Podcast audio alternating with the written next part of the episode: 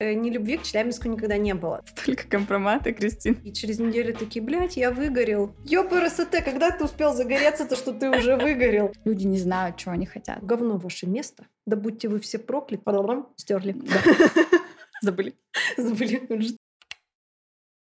Всем привет! Э, вы слушаете и смотрите подкаст «Тася в деле», подкаст про челябинских предпринимателей, которые создают и развивают бизнес в регионе и за его пределами. И сегодня у меня в гостях Кристина Назарова, основатель концепт Store Love 28, пространство история и сооснователь бара «Сода» в Тбилиси. Кристина, привет! Привет! Кристина, ты первый гость э, в моем подкасте, который развивает бизнес в том направлении, в котором получил образование. И это вообще на самом деле нонсенс, потому что э, вообще это интересно для текущего времени. Это нетипично, я бы так сказала. Мне кажется, сейчас по образованию работают только врачи, и все. И то не всегда. Да, кстати. А, и второй момент, что у тебя и образование это в очень такой интересной сфере, мне кажется, новое для России. Я не знаю, есть ли в России такое образование.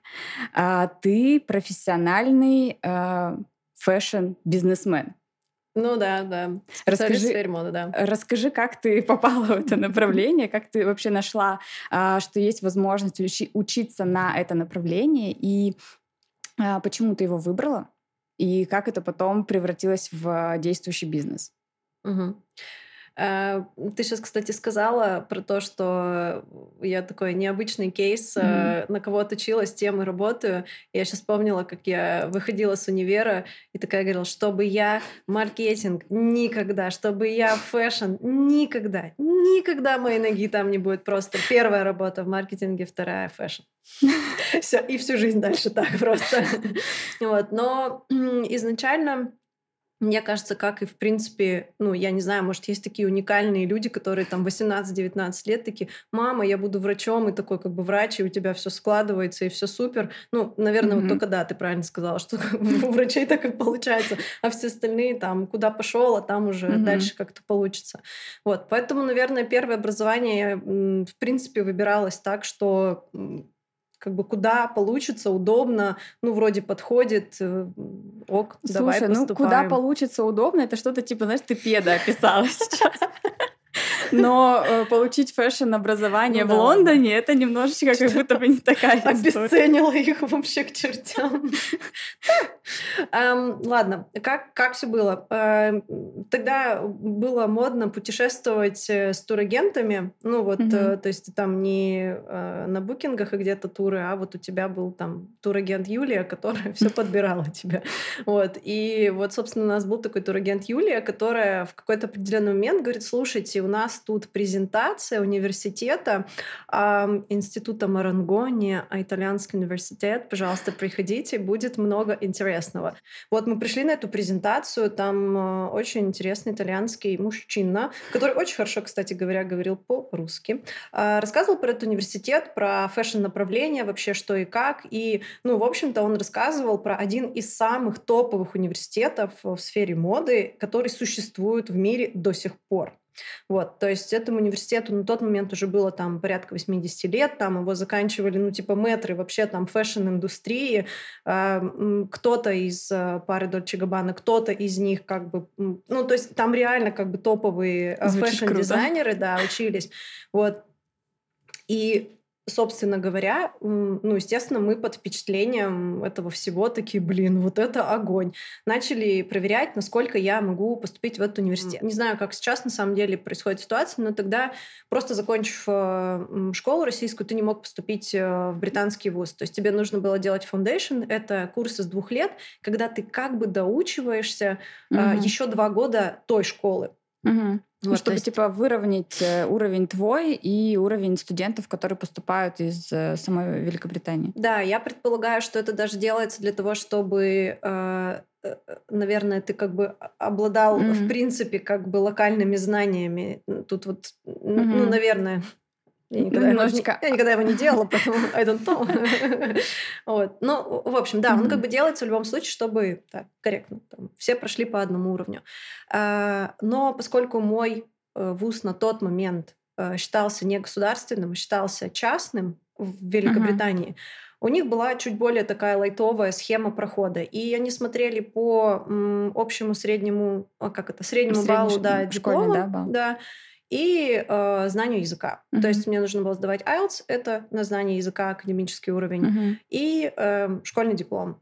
И я была той самой счастливицей, которая попала в первый год ЕГЭ, и не сдавала его. Mm, там же ЕГЭ не нужен. Да, там ЕГЭ не нужен, и я в итоге сдавала вот эти школьные экзамены, то есть mm-hmm. я как бы то поколение, которое уже не знает школьные экзамены, вот это вот литература, география и mm-hmm. что-то там сочинение писать, и, и, и, и как бы и тоже поколение, которое не знает, что такое ЕГЭ. Mm-hmm. Вот как-то так. А там был шанс не поступить? Да, Или ты конечно. точно знала, что ты поступишь? Нет, был шанс не поступить, если не проходишь по среднему баллу. Но mm-hmm. у меня был высокий э, средний балл в школе, и я закончила с одной четверкой. Mm-hmm. То есть э, для них это автоматически был как бы проходной. Mm-hmm. И у меня IELTS был м, 7,5, ну а у них требования 5,5. Mm-hmm. То есть я как бы что это было за обучение? Чему вас, чему учат на фэшн-предприниматель, предпринимательстве? Что это за предметы? Что самое интересное вообще ты из этого обучения вынесла, что тебе потом пригодилось? А, вот ты знаешь, каждый раз, когда я вспоминаю, э, вспоминаю универ, каждый раз я думаю, блин, какие они крутые. Просто это самые крутые, не зря проведенные просто три года в моей жизни. Серьезно? Обычно о высшем образовании да. совсем по-другому отзываются. Да. да. И э, я понимаю на самом деле вот эту позицию, когда, ну, типа, ты можешь ошибиться с выбором первого образования, ну, ты просто правда можешь ошибиться, mm-hmm. ты не совсем еще точно знаешь, что ты хочешь, у тебя могут поменяться вкусы, часто меняются, как бы, а когда ты еще не совсем там mm-hmm. стоишь э, нормально, да, в, ну, в социуме, то вообще все меняется максимально быстро.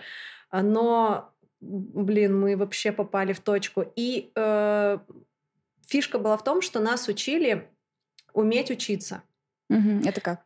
Это уметь искать информацию. Ну, всегда есть какая-то неизвестная составляющая, она всегда будет. Тебя не могут априори в университете научить всему. Это невозможно. Ты, в принципе, не можешь знать все, ты всегда будешь сталкиваться uh-huh. с какими-то ситуациями, в которых есть энное количество неизвестных. Вот нас учили разбираться, как э, выяснять эти неизвестные, как неизвестные делать известными. Угу. Вот. И это было самое крутое. А, э, было, э, была очень, я бы сказала, такая гуманная, но в то же время строгая система контроля всего. То есть нас за 20% пропусков отчисляли. Угу. То есть посещаемость один из главных критериев. Yes. Э, э, ну, как бы понятно, что ты там болеешь, там что происходит, естественно. Ну, вот у тебя есть там вот эти 20%, угу. которые ты можешь пропустить. В всех остальных случаях, ну, сорян, ну, не хочешь ты учиться, так кто тебя будет заставлять, так ты не учись. Угу. Не то, чтобы мы тут все ради тебя собрались, ты сам сюда пришел ради себя. Вот, поэтому э, был очень клевый такой нейтральный подход. И нас не учили ненужным вещам.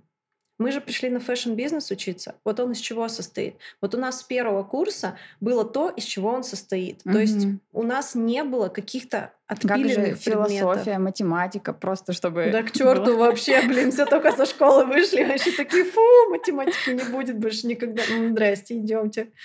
Да, у нас, у нас все было по делу. А, ты в итоге закончила там обучение, но не осталась в Лондоне. Почему? Mm. Да, это интересная тема, кстати говоря. А, я думала, что я останусь еще на магистратуру, uh-huh. но я рада, что я на нее тогда не осталась, потому что это был бы как раз-таки вот после трех э, правильно проведенных лет один максимально ненужный Почему? год. Это самое тупое вообще просто пойти на магистратуру сразу после обучения. Почему ты так думаешь? Слушай, ну это, да, наверное, может, это моя прям очень персональная точка зрения, но Просто магистратура заключается в том, чтобы ты теорию наложил на практику, практику на теорию, закрепился, как бы увидел это, там, mm-hmm. поднялся, увидел это сверху, получил дополнительные знания и вот пошел как бы перекладывать. А когда ты э, получаешь только теорию в универе, а потом ты как бы идешь и на теорию mm-hmm. накладываешь что? Ну, типа, еще одну теорию. Еще одну теорию, чтобы что? Что потом еще одну теорию, ну потом аспирантура, вот потом все заканчивают 35 высших образований, но при этом, как бы, когда дело mm-hmm. касается практики, то 2 плюс 2 3. Ну, как бы. Угу. Слушай, на самом деле я с тобой вообще здесь очень согласна, потому что я помню, как у меня, как у меня одногруппники после э, бакалавриата сразу же шли в магистратуру и потом отзывались, что там то же самое дают. То есть там дают то же самое, те же самые предметы, те же самые mm. преподаватели, но чуть-чуть глубже. Но чтобы эту глубину прочувствовать, тебе реально нужен э, какой-то опыт реальной жизни. А еще очень интересный момент. Я для себя в какой-то период времени поняла, что я бы, наверное, пошла в магистратуру. Это уже было где-то спустя 3-4 года после выпуска. Но я бы пошла немножко на другую специализацию. То есть, допустим, вот. я вообще учитель русского языка и литературы. Здрасте. Поэтому-то у меня была троечка. Вот. И я такая, если бы я пошла сразу же в магистратуру, то я бы продолжила вот эту вот педагогическую историю. А потом через два года такая думаю, а зачем мне идти на русский язык и литературу, когда я могу пойти, например, русский язык как иностранный? Но в момент выпуска из универа я даже подумать не могла, что есть такой вариант. А, вот, то есть магистратура как будто бы через 2-3 года ты уже можешь выбирать, а что тебе сейчас реально для реальной жизни необходимо, чего тебе не хватает, каких скиллов, каких знаний, каких навыков. И уже после этого продолжать образование, может быть, в этом же направлении, но в чуть-чуть другую специализацию уйти.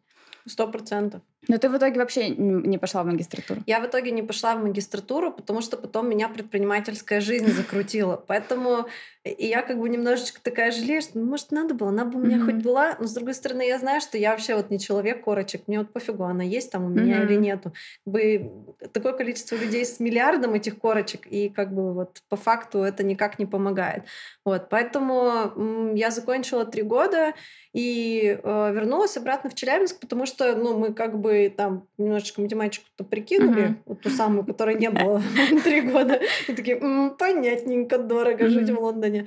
Вот. Э, и у меня просто была позиция, и я не хотела, чтобы за меня родители платили. Но в целом у родителей была такая возможность. Ну, наверное, Оставить да. тебя там еще на год, чтобы ты там влилась в лондонскую жизнь. Ну да, наверное, да. Потому что просто еще я так описываю это, типа, ну а что, иди работай после универа, и будет все ок у тебя. Mm-hmm. Вот. Но там никто тебя не возьмет после универа на работу. Mm-hmm. Не бывает там такого. Ты идешь делать internship. То есть ты идешь в интернатуру, э, ну, возможно, на краткосрочную, где ты вот это носишь кофе, там, бумажки, подтираешь полы, там, и по факту, mm-hmm. ну, возможно, ничему крутому не учишься, вот, но у тебя есть возможность посмотреть на внутрях компании, там, например, mm-hmm. по своей специализации. Ок. Ну, по сути, Супер. ты живешь за свой счет, работаешь бесплатно, да. и где-то должна искать внешние инвестиции, чтобы эту жизнь обеспечивать. Да, да.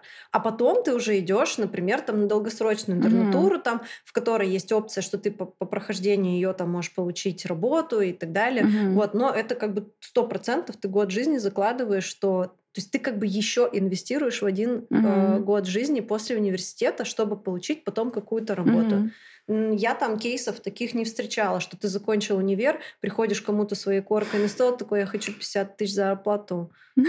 Мне кажется, это прикол российских студентов, э, когда они после универа вот буквально мы искали там в агентство нового сотрудника, и только что закончивший университет молодые специалисты ставят ожидаемую зарплату там, от 50 тысяч, при этом у них нет никакого опыта, они ничего не описывают. Даже, знаешь, мне иногда обидно, ну вот ты даже если где-то чуть-чуть поработал, какую-то маленькую, малюсенькую практику проходил, но если ты это опишешь, чему ты научился, что было классно, там, какие трудности у тебя во время этой практики угу. случились, как ты их преодолел, это уже хоть что-то. Это угу. значит, что ты готов как бы за все цепляться.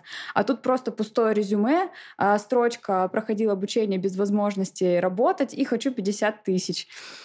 Типа, как вот, так? А вот ты знаешь, почему это происходит? Почему? Потому что вот на первом курсе никого не учат писать резюме и вести деловую переписку. И потом мы получаем вот это вот курица лапой, налепила там подряд вот три строчки, и про себя даже написать люди не могут. А нас учили. А вас прям учили А нас учили, как писать резюме. Все, пожалуйста. Так это важные скиллы, понимаешь, в том-то и дело. И поэтому я и говорю, что я очень рада, что вот было такое образование, в котором нас реально научили каким-то вещам. То есть даже То, фантазийное... в жизни можно приложить да. и получить э, результат какой-то. Конечно. Так этому и должны там учить. А когда тебя кто должен угу. этому учить? А нет, ты заканчиваешь универ, блин, молодец, отбегал год физкультуру за, не знаю, за факультет, но при этом не знаешь, как, блин, написать резюме mm-hmm. и чё.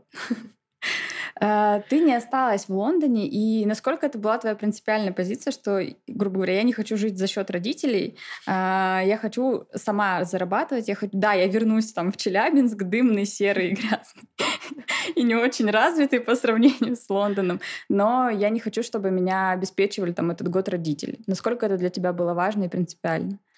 А, ну, видимо, вот до такой угу. степени, что я вот решила, что я с красивой лондонской картинки готова переехать в серый, дымный, грязный Челябинск. Но я, у меня просто э, ни любви к Челябинску никогда не было. То есть вот мне все всю жизнь говорили, да тебе что тут делать? Ты давай ты езжай куда-то. Да вообще тебе надо быть там, сям. Я говорю, блин, да мне нравится мой город. В смысле, я не хочу отсюда уезжать. Ну, как бы, может быть, я когда-то уеду, но это типа не в моих там планах и все, ха-ха. Сейчас мы такие, да, да, конечно, внутри страны она живет. Да, да. Вот, но тем не менее, тогда, ну, как бы, то есть я, у меня не было ощущения, что я из чего-то офигенного и прекрасного возвращаюсь в какое-то говно. Ну, то есть не было у меня такого. Вот, и поэтому, видимо, наверное, мне легко дался относительно переезд. И, ну, да, я хотела сразу пойти работать, я хотела сразу зарабатывать деньги, чтобы не просить денег у родителей. И э, я очень хорошо помню, что моя первая зарплата была 15 тысяч рублей. Нормально. Mm-hmm. Мне на все вообще хватало. В любом случае, ну, ты там живешь как бы с родителями, mm-hmm. то, все, туда-сюда. Но, блин, было бы желание на самом деле. Mm-hmm. Ну, оно было. А почему вот ты вначале сказала, что когда тебе вручали диплом там на сцене, вот это все, ты такая, нет, э, маркетинг никогда, фэшн никогда, почему? Хотя ты говоришь, это были самые классные три года, наоборот, должно было, все, теперь я буду делать фэшн, я буду продвигать его там где-нибудь. Почему, почему другая совсем реакция? Не, ну сейчас-то я взрослая тетя, ага. ты же понимаешь, что я как бы сейчас смотрю сейчас, что было там 13 а, ты оценку этим трем годам даешь как раз-таки с текущей позиции. Да ты что, в смысле, тогда вообще все было пофигу. Я ездила, блин, в ночных автобусах в короне из-под Бургер Кинга. У меня жизнь была прекрасна вообще. Реально все было супер идеально. Вот. Но почему, почему, не, э, почему такая реакция была на вручение диплома?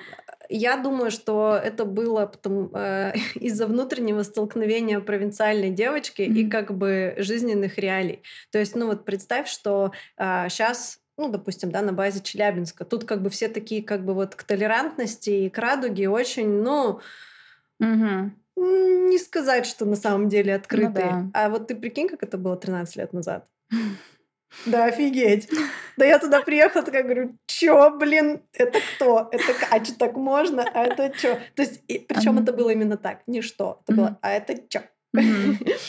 Ну, и я думаю, что я на это все посмотрела, э, в этом во всем поварилась, mm-hmm. и это все-таки фэшн-сфера, и там... То есть у тебя не, в тот момент не произошло какого-то принятия вот этой всей истории? Это нет, у меня не произошло. Mm-hmm. Просто я думаю, что даже когда, ну вот я тебе сейчас это описываю, наверное, ты даже до конца не представляешь, как бы как это было. Но я тебе mm-hmm. сейчас одну приведу ситуацию, и ты Давай. прям сразу поймешь. А, мы поступаем в универ, а, у нас welcome party, нас там всех э, приглашают, говорят, ну как бы всем рассказывают, mm-hmm. здрасте, вот ребята, вот ваша группа, там 40 человек, ла-ла, фэшн-бизнес, сейчас будем тут, в общем, учиться. И э, у нас с вами будет э, после вот здесь вот сборика в универе, э, значит, пати в клубе, все, приезжайте, вот вам адрес, угу. это, будьте на... Посвящение в первокурсники. Да. Мы приезжаем, короче, в гей-клуб. Называется он Paradise. Мы заходим в этот Paradise, а он находится, ну, как бы в центре Лондона, mm-hmm. но я даже, если честно, не знаю, что существует или нет. Но суть не в, не в этом. Мы просто к нему подходя, уже с моей подружкой на тот mm-hmm. момент, как бы примерно такой же, как я, подходим и такие, «А, а, мне кажется, нам будет некомфортно в этом месте. Мы заходим, а там просто, блядь, вахханалия какая-то творится. Там просто пиздец творится. Там, блядь, голые мужики, там письки-сиськи. Все вот это вот. Я из Челябинска приехала 10 дней назад. В смысле? То есть у меня вообще просто было там, там поломка, эррор, эррор, эррор. Все. И, и это было так, ну не к тому, что письки-сиськи были три года, а просто это все было вот так в течение трех лет. И это было наложено на сферу. То есть мы изучали то, как происходит, например, там коммуникация через одежду, через рекламу, там с позиции, например, эм, гомосексуального спектра. То есть мы это прям вот смотрели, это оказывается, это просто... Это, это изучают в универе. Да, это изучают в универе. То есть мы прям книжки читали, это прям, ну, там очень много. Я не говорю, что там типа это плохо или еще как-то хорошо, это просто офигенно интересно, но ты в это погружаешься, ты когда в это погружаешься, ты понимаешь, что там, ну, такое количество поломанной на самом деле э, психологии, там как бы вот э, корректности, здоровья mm-hmm. и вот таких вот вещей, их как бы становится меньше, и ты либо вот разделяешь, погружаешься и в этом во всем работаешь, то есть там mm-hmm. в киберемоциях, там еще в чем-то, либо вот тебе это не близко. То есть фэшн-сфера в России и фэшн-сфера там во всем мире, ну окей, там в западном мире, это вообще ничего близко рядом mm-hmm. даже не стоит, даже примерно. Вот вообще. И поэтому, когда я оттуда выходила, посмотрев на это все, как бы погрузившись вот, вот в эту вот как бы интересную сферу, но mm-hmm. тебе должно прям откликаться. Я такая, ну, не, ребят, сорян, что-то как бы, наверное, как бы нет. Вот. Слушай, ну, лофт не похож на, на клуб и все, все с этим связано, поэтому, мне кажется, ты смогла э, взять из того опыта только то, что актуально для российского рынка, российского потребителя, и адаптировать это здесь. И, наверное, это самый ценный э, такой момент, когда ты не просто я там научился, и сейчас я буду здесь насаждать, давайте там э, везде радугу и все остальное, а окей, вот это я отброшу, потому что это точно м-м, не приживется, а вот это вот интересно, я могу здесь развить. Вот, это прям супер круто. Ну да, ну, слушай, мы и так бы хапанули хейта по тому времени того слова, кстати, этого слова тогда не было еще. А, мы тогда все равно хапанули. А если бы мы на это еще и все наложили вот такую как бы открытость и вот этот open mind, вообще нет, точно, просто был вообще провал. Когда возникла идея лофта? То есть ты э, вернулась в Челябинск, э, но лофт тебе нужно было какое-то время для того, чтобы это образование, скажем так, улеглось, mm-hmm. осадочек вот этот вот там где-то на дне залег, и только потом появилась идея создания чего-то своего в этом направлении. Как возникла идея? Я сейчас просто вспомнила, что ты просто сказала, вот типа mm-hmm. ты там чуть-чуть поработала, а потом лофт, и я сейчас просто вспомнила, что все три года, нет, четыре года, получается, я работала в маркетинге а, над разработкой новых проектов. Mm-hmm. И все четыре года я думала, что наш директор по маркетингу мудак. А он, короче, оказался не мудак. Это я только сейчас поняла. Да, блин, на самом деле он был нормальный мужик. Просто мы дебилы были. А почему ты так думала? Слушай, ну, э, потому что я не соглашалась с его э, видением. Вот, очень сильно хотела показывать и высказывать свое. Оно у меня было, это было классно, вот, но у меня на тот момент не было опыта. Mm-hmm. И э, у меня был как раз-таки вот этот опыт, искаженный как бы западным рынком. Там mm-hmm. восприятие было другое. Здесь не так, даже до mm-hmm. сих пор не так. То есть до сих пор тяжело людей приучать к чему-то новому. А тогда еще сложнее mm-hmm. было. И, и я вот просто прям вспоминаю, сейчас у меня просто как картинки в глазах вообще, как, как все эти ситуации были. И он так-то молодец, что он это все вывозил, но, блин. Весь этот твой пыл, да? Да. С новыми идеями. А вдруг он нас слушает? Если что, я считаю, что он не мудак. Я думаю, ему сейчас приятно. Возможно, он и не знал, что я думал, что он мудак, но ладно. Уже как бы камин случился. Внезапно осознание. Вообще. А, ну вот как пришла идея, да, про лофт? Слушай, пришла очень интересно на базе э, на базе того, что были свои неперекрытые какие-то потребности, вот, которые возникли uh-huh. здесь. То есть я три года жила в э, городе, в котором есть все вообще все. Любой фэшн, пэшн, что тебе надо, э, вообще что угодно. Как бы на тот момент, может быть, конечно, еще так там не летали всякие доставки и прочие штуки, но, естественно, как бы там за 10 лет мир mm-hmm. там сильно поменялся, за 15. Вот. Но по сравнению там с Челябинском, там было абсолютно все. Вообще. И там была совсем другая моральная жизнь. Там все улыбались, там э, было все открыто. Это не говорит о том, что там типа не было криминала, там ничего не происходило и так далее. Нет. Но просто из-за того, что общий уровень культуры был очень высокий, там жилось прям, ну, как бы легко. Ты такой, как бы, да, ты там, ну, там, торопишься на метро, на одну минуту не успел, там все ушло, уехало. Темп жизни максимально высокий, да, но при этом он там не злой, не агрессивный, не угрюмый, не пессимистичный, вот не какой-то вот такой. Когда я приехала сюда, и я прям очень хорошо помню, что... Ну, я такая что-то по улице иду или что-то кому-то улыбаюсь. И я прям помню, как на меня люди смотрят и такие, типа, ты в себе? ты что улыбишься? Вот прям вот так вот. Я думаю, что я странно, что я не отгребла вообще там за свои улыбоньки. Вот, но тем не менее. И я помню, что вот как бы я с этим сначала столкнулась, ну там как-то это пережила. Столкнулась с медленным образом жизни вообще, вот с темпом жизни mm-hmm. медленным. Я прям очень хорошо помню, что я быстрее всех ходила. Я прям это замечала. Вообще прям не понимала. Я говорю, да вы, блин, давайте быстрее уже идите, сейчас метро едет. Метро нету, ну что? И вот, вот это все накладывалось, и как бы с моментом, как я к этому адаптировалась, mm-hmm. становилось понятно, что каких-то вещей не хватает. И вот базовых вещей, типа, ну, хочется красиво одеваться, хочется классно выглядеть, хочется выглядеть не как все, хочется чего-то особенного, хочется какого-то настроения, вот, ну, вот, вот чего-то такого вот, вот прям вот не хватает. Mm-hmm.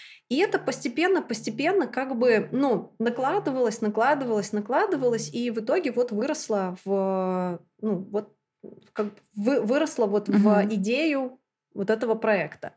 А, я начала ее потихонечку аккумулировать в своей голове, и потом что-то сканила там друзей ВКонтакте, чистил, чистила друзей ВКонтакте. Вот. И наткнулась на одну девушку, такая, о, блин, нифига, смотрю по фамилии, что она там э, вышла замуж. И я ей что-то там написала, mm-hmm. типа, о, ты что, замуж вышла? Она такая, да, да. Ну и, в общем, мы что-то языками зацепились, и зацепились языками до момента, а что ты делаешь, а что ты делаешь. И просто там я что-нибудь пишу, а она просто продолжает моими словами. Она мне что-то отвечает, а я ее словами. Mm-hmm. Вот просто вот, вот буквально типа слово в слово. И мы такие, нам надо встретиться. Она такая, давай. И все, и мы с ней встретились на тот момент, она жила в Москве, и, ну, в общем, поняли, что мы, у нас общая идея, угу. давай делать вместе. Вот. А она больше была по части пиара и вот по части э, фото-видео продакшена, вот таких вот штук, по части mm-hmm. брендинга, возможно. А я была больше по части там циферки, как это все в бизнес-процессы расписать, а mm-hmm. что нам надо, там, в общем, стройка, ремонт, ла, организация вот этих всех штук. А, все, мы посчитали, поняли, что... Вот тут тебе пригодилось э, образование. Что, что именно ты считала? Э, и вообще, то есть открыть концепт-стор в Челябинске. Угу. Это, это рискованно а поймут ли люди, а будут ли они это покупать, а поймут ли они тех дизайнеров, которые вы хотите привести. Это же вообще совсем другой, э, другой культурный уровень, другой менталитет. То есть считала ли ты как-то эти риски?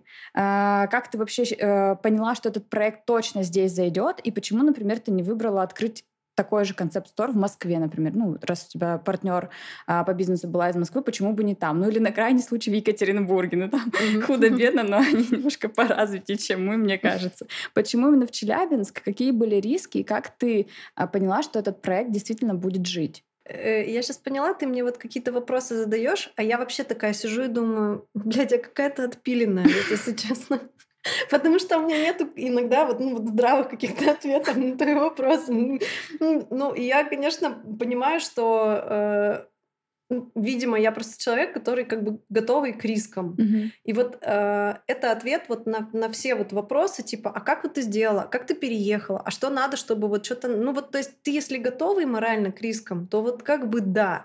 Ну, то есть ты уже потом разбираешься. Mm-hmm. Ну, ты можешь себя там подстраховывать, делать что угодно, но если нет в тебе готовности mm-hmm. к риску, если нет в тебе готовности к тому, что тебе будут говорить нет, то, ну, наверное, вот как бы предпринимательство, mm-hmm. вот все вот эти штуки, это как бы не тебе. Потому что нет, нам говорили, охренеть сколько раз. Просто охренеть сколько раз. От кого ты услышала первое нет именно по проекту Лофт? Или такое самое нет, которое, ну, там, то как мне вообще могут говорить нет? Ну, в целом, я как бы услышала, ну, не то чтобы нет, но для меня это было неодобрение, там, например, от моего папы. Знаешь, как деньги появились на... Я, кстати, это самая веселая история. Давай. Сейчас я тебе расскажу, будешь ржать. Короче, а, я вот из эм, поколения вот этих вот, э, как это там, дети золотых mm-hmm. родителей, чего-то, ну, в общем-то, там, ага. там вот эти 100 Золотая богатых... молодежь. Да, вот да, да, 100 богатых людей Челябинска, вот эта вся mm-hmm. херня. Вот. А, меня как бы к этой вот mm-hmm. элите, того времени приписывали. А, хотя я абсолютно пропустила вообще эту жизнь, вот эту элитную. Я это училась в угу. Короне, в автобусе ездила, как ты помнишь. Да.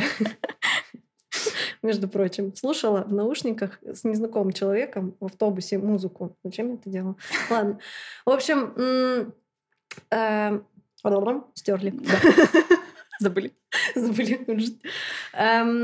Так, на чем мы остановились? А, ты, откуда появились деньги? Откуда Папа бабки? был первый нет. Откуда бабки? А, в общем, э, естественно, ну, как бы мой папа там хотел поддержать мою взрослую жизнь, да, там, в Мгм. общем, ну, какое-то там начало дать э, что-то. А он мне на день рождения делает подарок. Он мне дарит деньги. Но как бы с посланием, что я как бы это инвестирую во что-то нужное для меня. Для И- тебя или для него? Нет, для меня. А, мгм. Нет, у меня, слава богу, у меня папа просто прекраснейший человек. Ну, э, ему вообще срать было. И я так ему за это благодарна. Честное слово, в хорошем смысле, Мгм. знаешь. Ну, то есть мне тогда, может, конечно, казалось, что мне что-то не хватает, но сейчас я понимаю, что вот он просто не сувался вот, вот туда, где не надо, там, Мгм. где ты принимаешь решение. Потому что если ты сама не ошиблась, Ты этот опыт, по сути, не получила. Конечно, конечно. Но лучше было, конечно, ошибаться тогда.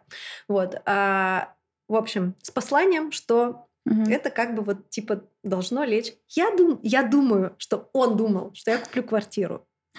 А я эти бабки просадила в Ты не так бизнес. поняла послание. И вообще я такая, «М, риски, риски, где вы? Я иду. Короче, я сандалила Мгм. их э, вот в этот проект.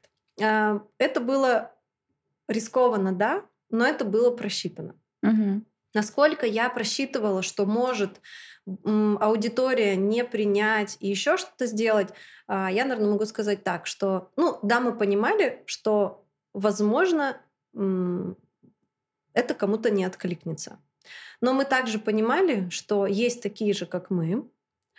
Мы, так, мы также понимали, что такая потребность есть много у кого. Мгм. Вот хорошо одеваться, получать какие-то вещи, которых ни у кого нет, выражать свою индивидуальность. Людям хотелось просто это сделать тогда. Мгм. Это сейчас никому не хочется. А, ща- а тогда хотелось. И только потому, что мы понимали, что нет, ну, слишком высокая потребность. Рынок абсолютно пустой. То есть мы занимали нишу, которой, в которой ничего не было. Она была абсолютно пуста. Мгм. И поэтому именно вот этот фактор перекрывал все остальные риски. Вот. И я даже очень хорошо помню, что когда мы считали проект, ну, я считала проект, э, я точно знала, что мы сразу будем работать в плюс. Не было ни одного месяца, чтобы мы работали в минус. Офигеть. Это правильный просчет или это условно стечение обстоятельств, удачное время, удачная ниша и твое какое-то предпринимательское чутье на то, ка- какие бренды привести, какие э, позиции привести, чтобы удовлетворить текущий спрос. Я вообще, ты знаешь, после последних трех лет в удачности времени как бы разочаровалась тотально.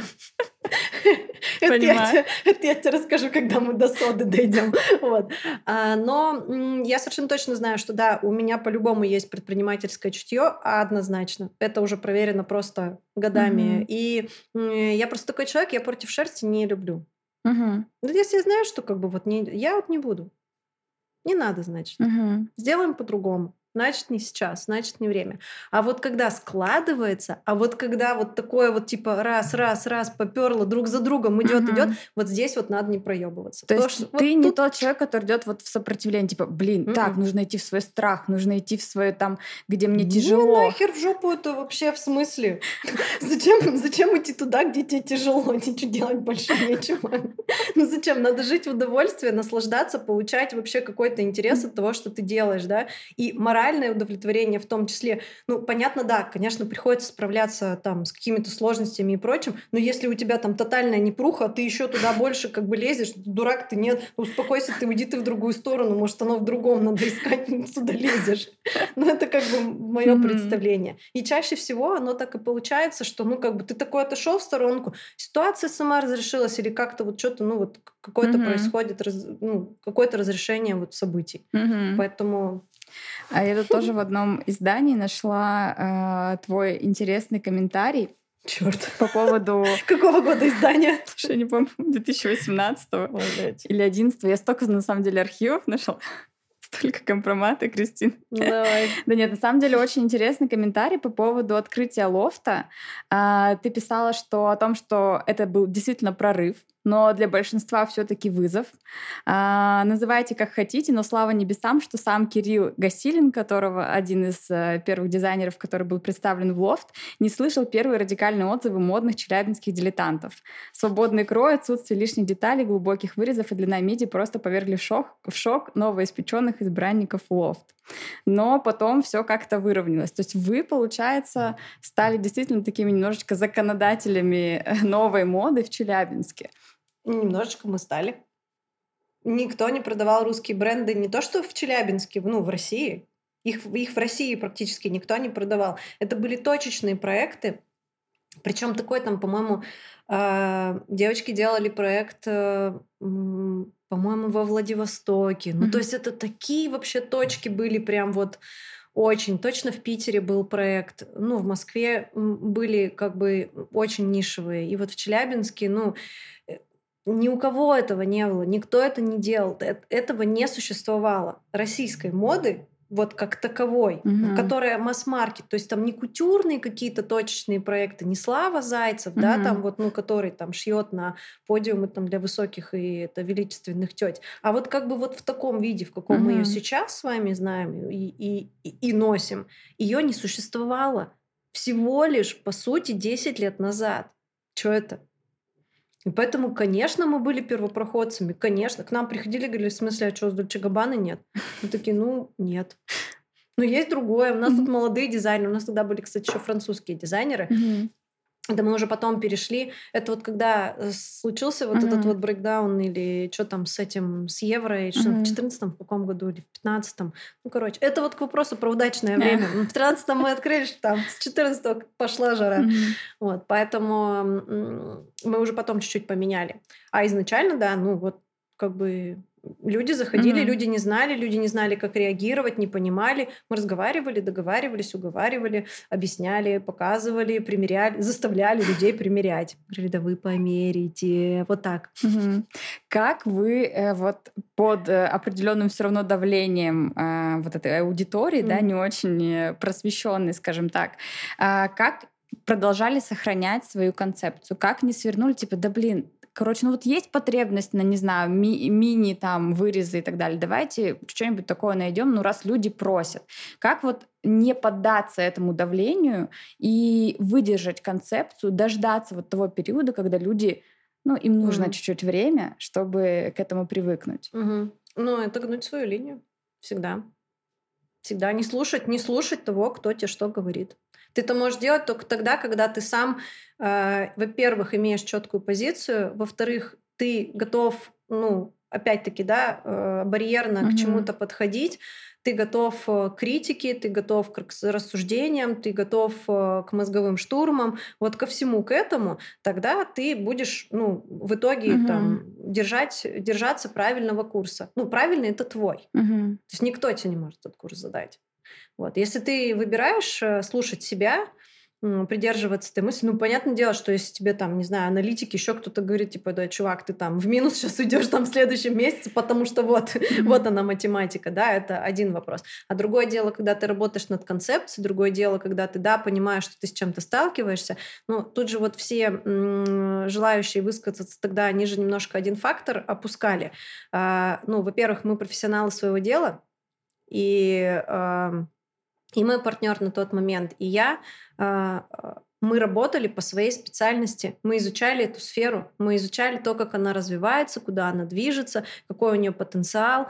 А, и более того, и у меня, и у моего партнера было достаточно сильное, я бы сказала, такое вкусовое видение того, что есть классно, что есть круто, mm-hmm. что подходит для рынка.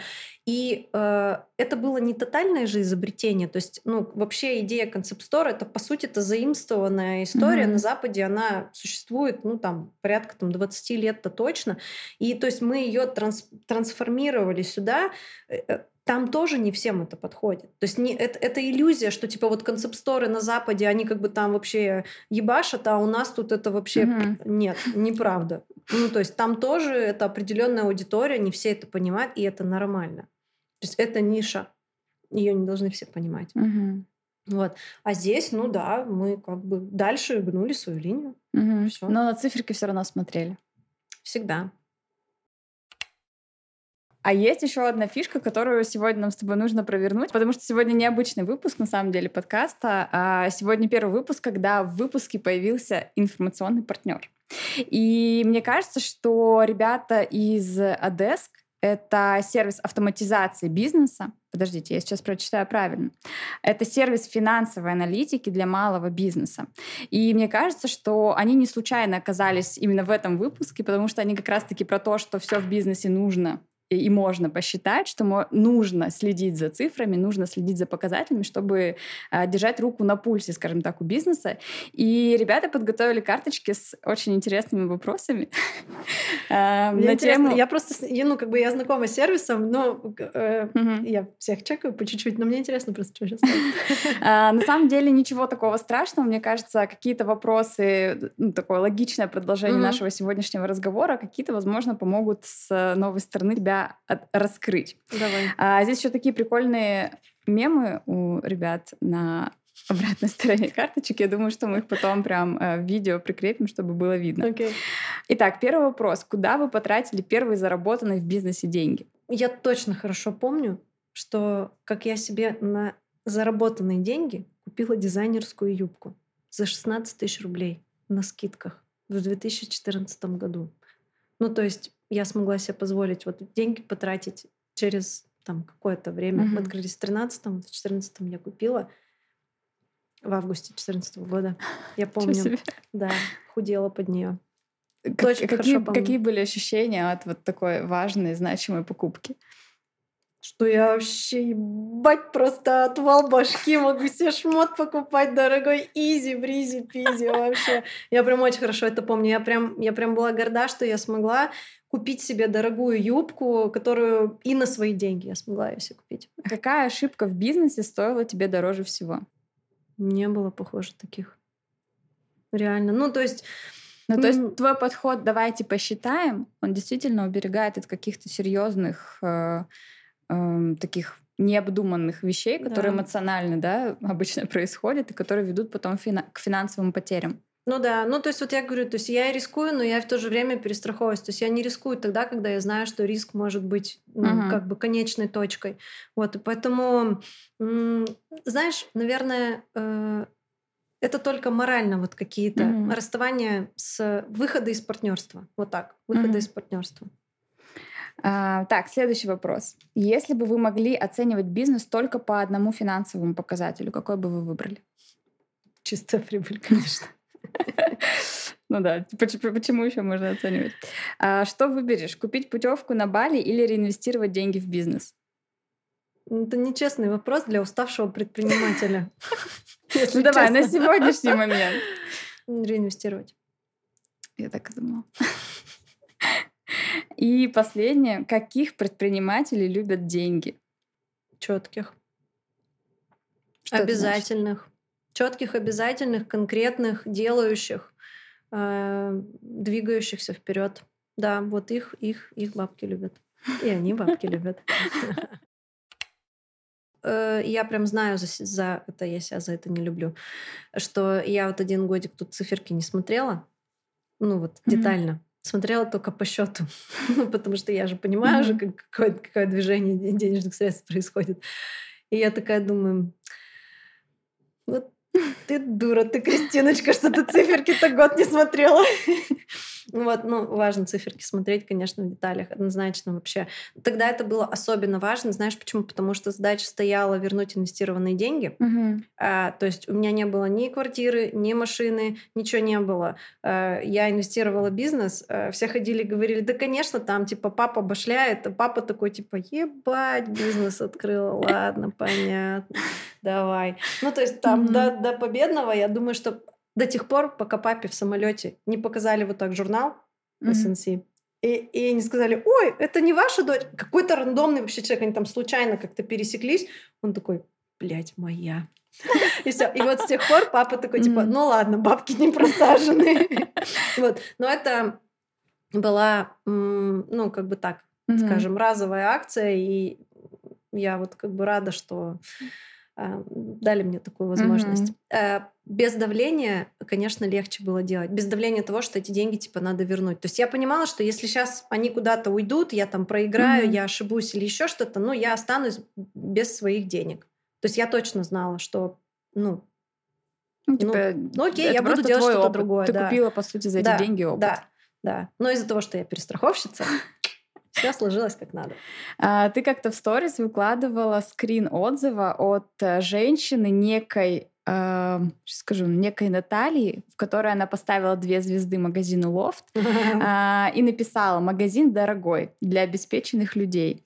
И у тебя тогда была очень яркая реакция. Я на... прополоскала по всем местам вообще просто. Почему, почему так? Почему этот отзыв э, вызвал такое количество эмоций у тебя? Да я потому что вообще в принципе не люблю э, необъективных людей. Вот честно. Угу. Ну, э, ты оцениваешь из-за того, что там дорого, так ты себя тогда оцениваешь, что тебе дорого покупать в этом магазине. Почему этот магазин плохой-то становится? Потому что у тебя денег нету. Так а чьи это проблемы? Магазина, что ли? Вот давайте сейчас я тоже это Эрмесу наставлю двоечек, скажу, говно, что сумки. И не купить. Угу.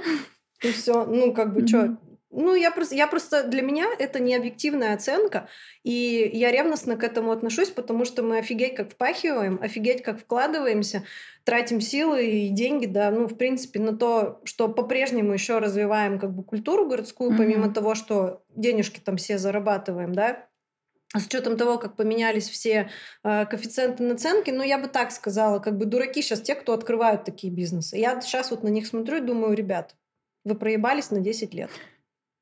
Ну вот честно. Вот, но как бы, как говорится, благословили. Mm-hmm. Вот. Но я посчитала, что это, конечно, вообще до свидос.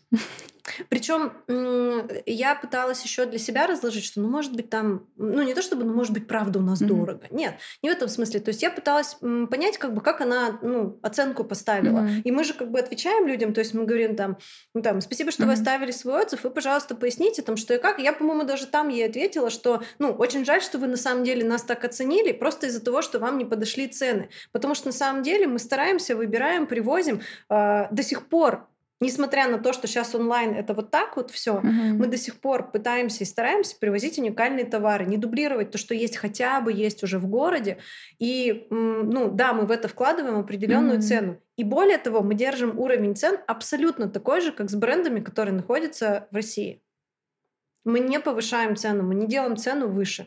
Да, мне тут девочка знакомая купила курс.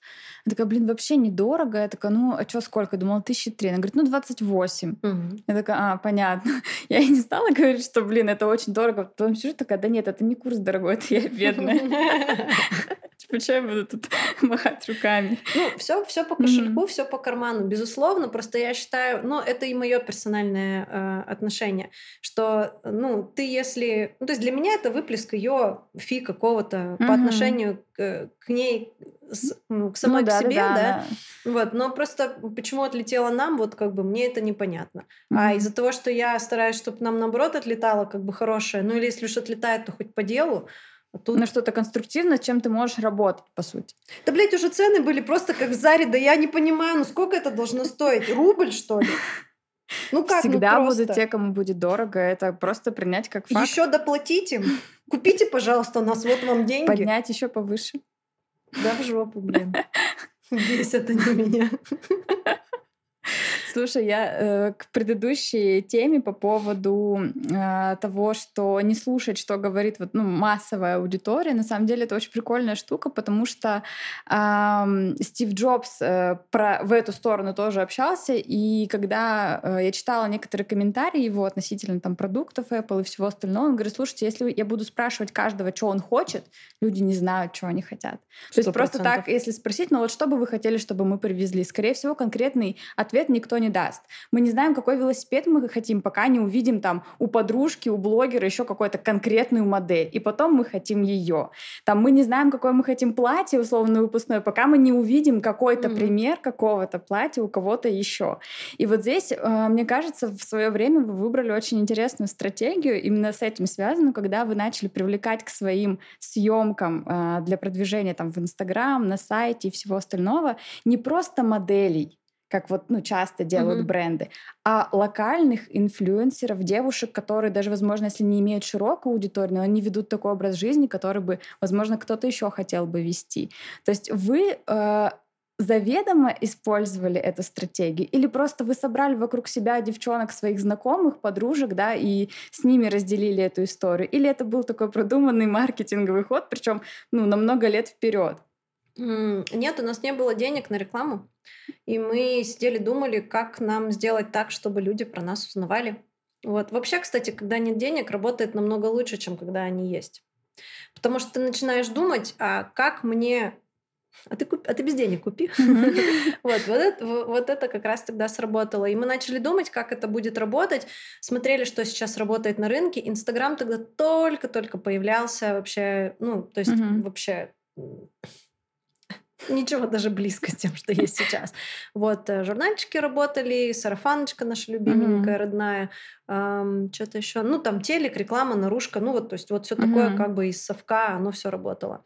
Вот. Э, но у нас не было на это денег. Вот. Потому что только закуп, по-моему, ну, я сейчас, конечно, цифры уже так не вспомню, но mm-hmm. 2 миллиона стоил проект. 2 миллиона. Только чтобы собрать э, получается, все, что ассортимент. Вот все, угу. вот 2 миллиона было открытие магазина угу. тогда. Это я очень хорошо помню. Да, поэтому, ну, все, денег нету, что сидишь, думаешь, что, как тебе надо сделать, и ходишь там, и, это, ну, как бы, и, и возможности там, и листовки распечатывать, ну, как бы, не, а мы вдвоем. У нас нету продавцов, еще mm кого-то и так далее. Все, вот, нас двое. И вот, вот все процессы магазина, какие есть закупы, продажи, отпарить, полы помыть, вот все, что вот ты можешь для себя представить, вот, чтобы это содержать. Вот это все были мы вдвоем. Мы впахивали три месяца без э, вообще каких-либо выходных. И поэтому, когда вот сейчас люди приходят и через неделю такие, блядь, я выгорел. Да Ёпрст, когда ты успел загореться, то что ты уже выгорел. Вот тут как бы то, поэтому я вот вспоминаю Я, я помню жесткий пост на эту тему у тебя. Да, Инстаграм. вообще просто я готова была просто убивать. Но это там была какая-то неделя, мне там что-то со всех сторон они насували, вот, ну, работнички мои, что типа, я... Что я там писала? А, я не знала, как сделать, поэтому я не сделала. Да ты зайка моя, конечно. Мы же так все тут и успеха добиваемся угу, в этой жизни. Говорю, ну, мне хотелось сказать, ну ты вот если не знаешь, как макароны варить, ты же от этого не, не будешь подыхать с голоду, правильно? Ты найдешь способы узнать, как их сварить. А что здесь-то? А что тут-то не смогла? Так, короче. Не говори мне ничего про них. Ух! Так, не было денег на продвижение. Да, не было денег на продвижение, и э, мы думали, да, как, как можно mm-hmm. было собрать что через знакомых, э, как это показать. И вот пришли к такой идее, что типа давай, ну, красивых девчонок э, позовем, они там подружкам расскажут, э, будем звать там из тусовки или из mm-hmm. около тусовки. Что-то хотели там, пытались сделать по бартеру, кому-то было это тоже актуально, интересно. Мы туда заколабились э, с проектом Геометрия. Геометрия тогда mm-hmm. только начиналась в Челябинске.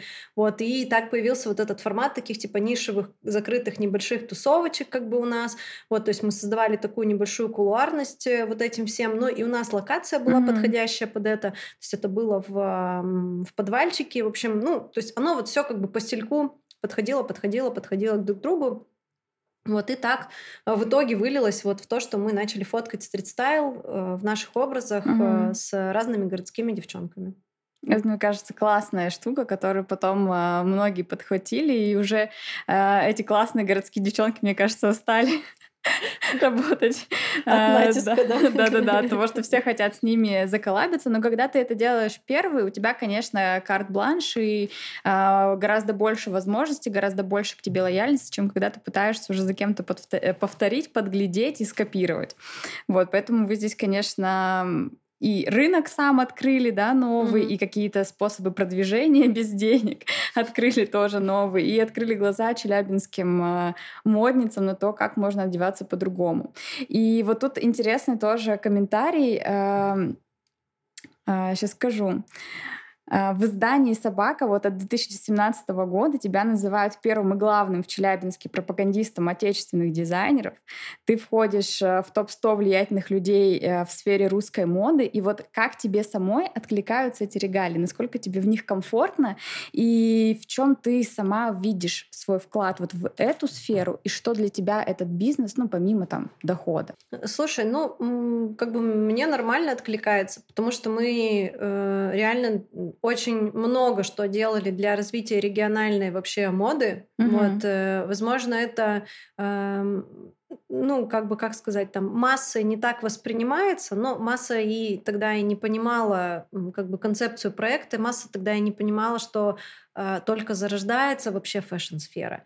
Не было никаких э, учреждений, которые хоть как-то обучали людей в фэшн-сфере, специалистов не было вообще никаких. Поэтому, когда SNC делали м, вообще срез рынка, э, я думаю, что они прям, ну, то есть им даже некого было mm-hmm. найти. То есть это точечные были проекты, реально. И поэтому, ну да, я очень хорошо понимала, что я дофига что сделала. А что для тебя лично проект Love 28? Ой, сейчас это уже, наверное, вообще... Сейчас как взрослая тетя буду отвечать. Ну, конечно, изначально это был э, и эксперимент, и способ самовыражения, который перерастал в способ э, зарабатывать. Э, в общем, наверное, этот проект для меня прошел там все стадии, какие только могут быть. А, и ну, в том числе там, да, и стадию там разочарования, и еще чего-то. Расскажи про эту стадию поподробнее, потому что история успешного успеха это, конечно, прекрасно, но вот стадии разочарования обычно они такие, ну, переломные. То есть это тот да. момент, когда ты принимаешь какое-то стратегическое решение. Либо да. я эту историю заканчиваю, либо я ее продолжаю. Вот что это был за переломный момент у тебя? Я думаю, что это было, кстати, несколько раз. Вот, потому что закрытия были, переезды были, и это всегда воспринималось типа как что-то болезненное mm-hmm. какое-то, а по факту, ну, на самом деле нет. Ну, просто из-за того, что это все таки малый бизнес, там, личный проект, и ты к этому относишься не как к бизнесу, ты это относишься как к своему делу. Mm-hmm. Это, естественно, всегда все меняет. Ты начинаешь вот, вот это э, эмоционально ко всем вот моментам подходить. А, и такие этапы были, когда мы закрывали алмаз, то есть мы открыли угу. сначала в Алмазе в торговом центре. Но это тоже, блин, вот, вот это, кстати, знаешь, как произошло? Это я вот послушала. Кого?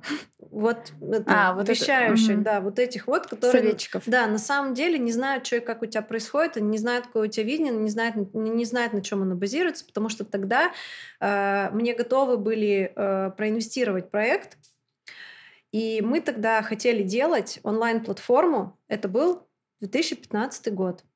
Мы хотели делать тогда онлайн-платформу, mm-hmm как бы и э, на которой, на базе которой продавать э, ну, mm-hmm. шмотки там и все, что у нас там было, и делать э, типа портала, э, где можно там почитать инфу, то есть онлайн-журнал, mm-hmm. и делать э, платформу для там молодых дизайнеров, то есть кто хочет у нас разместиться. Мы тогда mm-hmm. придумали благотворительный проект, э, чтобы, ну, то есть на конкурсной основе мы кого-то берем типа себе вообще for free, mm-hmm. то есть ты продаешься, все, мы как бы держим там под тебя сток, то есть мы вот это все придумали, и тогда мне сказали, вот на открытие в Алмазе ок, а вот на это говно не ок. Mm. А это говно сейчас всю Россию заполонило. С Алмаза я съехала. И мне тогда надо было дожать, убеждать и Почему тогда не получилось своего. дожать, когда в другие моменты тебе это удавалось? Почему в тот момент не получилось? Может, я решила тогда прислушаться к чьему-то опыту. Вот. Угу. Нахуй вообще чей-то опыт. Отвечаю. Ну, это когда-то классно, конечно, здорово, что кто-то хочет чем-то поделиться. Но если ты сам знаешь, mm-hmm. если вот, ну вот, как бы слушай себя. Однозначно. Ну вот. Ну, mm-hmm. вот было разочарование. Ну, то есть, представляешь, какое это разочарование сейчас для меня. То есть, я прекрасно понимаю потенциал того проекта, и тогда были кла- ну, mm-hmm. да, нормально было денег, чтобы э, готовы были выделять нормальные деньги инвесторы, чтобы чтобы открыть вот это. Mm-hmm. То есть, блин, можно было крутую реально платформу сделать, и на базе нее, конечно, ну, сейчас это вот то То есть я опять как бы хотела сделать проект, который чуть-чуть опережал немножко вот свое время. И вот вот надо было... Ну, просто тогда в тандеме оказался не тот, видимо, человек, либо не та угу. команда инвесторов, которые да. бы разделили это видение. Да, и мы нормально отработали в Алмазе, и оно само собой все случилось. Мы бы, может, оттуда и не переехали, если бы опять вот не вот события вот срослись угу. просто, и мы вот переехали в историю. Угу. И вот как раз про историю, а, это, наверное, такая не знаю, третья, четвертая, пятая часть истории самого лофта, когда он оказался не просто в арендованном там помещении, а вообще в контексте еще с другими проектами. Mm-hmm. Вот расскажи историю истории, как родилась э, идея пространства, потому что это сейчас я тоже вижу, как открываются подобные, не знаю, ну, пространства, да. да. Э, когда объединяются, там, не знаю, флористы и дизайнеры, там, мастера маникюра еще с кем-то, и вот на одной территории делают какие-то совместные штуки. Угу. А тогда вы тоже, по сути, были новыми, да. первыми в этом направлении. Да. Как родилась эта идея? И тоже почему ты решила, что это будет э, работать? Ну, вот это вот как бы чуйка предпринимательская, которая mm-hmm. отвечает за вот этот момент, типа, почему это будет работать? Будет работать. Mm-hmm. Мы сделаем, чтобы это работало. Вот, но тогда мы встретились, э, ну, мы тогда уже общались с Полиной, Полина, mm-hmm. вот у которой лавка Амстердам, и мы просто, ну, как бы приятельствовали, скажем так. И я помню, что она заходит в Алмаз, и мы там придумывали, что нам делать с этими витринами, вот, в общем, все mm-hmm. вот это. И я говорю, блин, было бы круто твой холодильник с цветами, типа, поставить вот сюда. А она тогда тоже арендовала какое-то небольшое местечко. И она такая, блин, ну я там не знаю, там что, как это сделать. Я говорю, блин, да вообще было бы круто. Она такая, было бы вообще, да, вот круто, чтобы mm-hmm. мы как-то вот что-то объединились. Мы такие, так нам надо вот это обсудить. Ага. И в тот момент э, Ленка, у которой сейчас вот студия mm-hmm. э, с э, стретчингом, она тоже тогда искала помещение, она из, съезжала из э, там, с прошлых своих мест. И я говорю, слушай, Лен, у меня тут такое-то, э, такая мысль есть, может нам это, поширить помещение? Смотри, вот там вот сейчас типа это лесопарковое открывается, давайте возьмем типа то-то-то, сделаем. М-м-м. Ну все, и мы такие, так, что нам не хватает? Ну надо, чтобы кофеек там типа был. Mm-hmm. И все. Поля такая, ой, я знаю чуваков, которым может быть интересно. Ну и все, и мы вот как бы схлопнулись и открылись. Слушай, это второй проект, но и в целом в СОДе будет точно так же, когда э, проект создается в партнерстве с людьми. Причем создается в формате, когда у вас действительно синергия, и у вас одновременно в жизни происходят какие-то события, которые так хоп и схлопнули, знаешь, как рождение новой вселенной. А, вот как ты понимаешь, что вам с этими людьми по пути. Ну, ты знаешь, наверное, не всегда это получается сделать м, сходу. Ну, то есть угу. вот понять, что да, все, мы вот там это десна в десну всю жизнь, и вот все будет супер. Ну, как бы так не бывает. То есть, э, ну, наверное, так же, как вот там и, и угу там, в замужестве, в женитьбе, да, то есть точно так же ты начинаешь ну, там сталкиваться с какими-то ситуациями, да, ты понимаешь, что у вас там есть какой-то синхрон, у вас есть там общие мысли, идеи, представления, ну а дальше вы уже, если вы договариваетесь, то вы вот как mm-hmm. бы двигаетесь в этом ключе, там ищете точки соприкосновения. Но здесь было точно так же. Но, как правило, всем м, заправляет идея. То есть если вы видите общую цель, то вы даже как бы разными путями, но вы до нее дойдете. Mm-hmm. И вот раз она у вас как бы общая, то вот каждый будет к ней вот скрипсти, гребсти и так далее. Ну, собственно, почему там, да, в любой там стратегии всегда изначально там ты прописываешь, а какая твоя цель. Mm-hmm. Ну и вот здесь то же самое. То есть если мы изначально сходимся на цели, мы хотим вот это. Все, ты хочешь, ты хочешь, ты хочешь, да, у кого что есть, у меня это, у меня это, у меня это. Все, погнали. Mm-hmm. Все, поэтому, ну вот по такому принципу, оно само как бы получается. То есть тебе не надо никого искать, те люди сами находятся. Ну, у меня так всегда mm-hmm. было. Поэтому я и говорю, что вот как бы оно, если по течению, то вот оно идет. Просто эти моменты не надо упускать. Mm-hmm. А мы же часто их не видим. Как, как их замечать? Есть, есть какой-то секрет, как э, а, абстрагироваться условно от шума и начать эти знаки, там, сигналы улавливать? Ну, вообще слушать. Люди же не слушают. Они не, не, не слушают, не смотрят, э, ну, не замечают, в принципе, mm-hmm. не обращают внимания. Это, кстати, я бы сказала, ну, вообще культурная такая особенность у нас. То есть у нас вот этот вот уровень эмпатии, он у нас на базовом, на базовом уровне он отсутствует. Что ты имеешь в виду? Хорошо, приведу пример. Ну, то есть вот если человеку, например, на улице как-то не очень, mm-hmm. ну, вот стало, то мы сначала оценим его, он как бы алкаш mm-hmm. или он нормальный, и только потом мы сделаем вывод, нам помогать ему или нет. То есть вот это вот базовый уровень эмпатии, он его нет. Это уже не базовое. Это мы уже прошли оценку, подумали mm-hmm. в своей голове, что еще там человек за это время уже может умереть, а мы там думаем, алкаш он или не алкаш. Какая разница? Ты же ему помочь как бы хочешь, вот помогай тогда. И вот здесь то же самое. То есть у нас вот это как бы немножко как бы смотреть mm-hmm. чуть-чуть вот еще вот, вот, вот, вот, вот, вот тут вот с краешку, вот немножечко. А вот а тут вот хорошо человеку, а там вот нехорошо, а тут вот что вот происходит. То есть у нас вот этого как будто бы нет. То есть мы херачим вперед. Вот только вот так вот видим, и все. Ну, как бы да, мы вот поворачиваем голову, и вот что-то мы начинаем замечать. Ну, вот, вот этих поворотов их должно быть больше, чтобы эти ситуации видеть. Хоть как.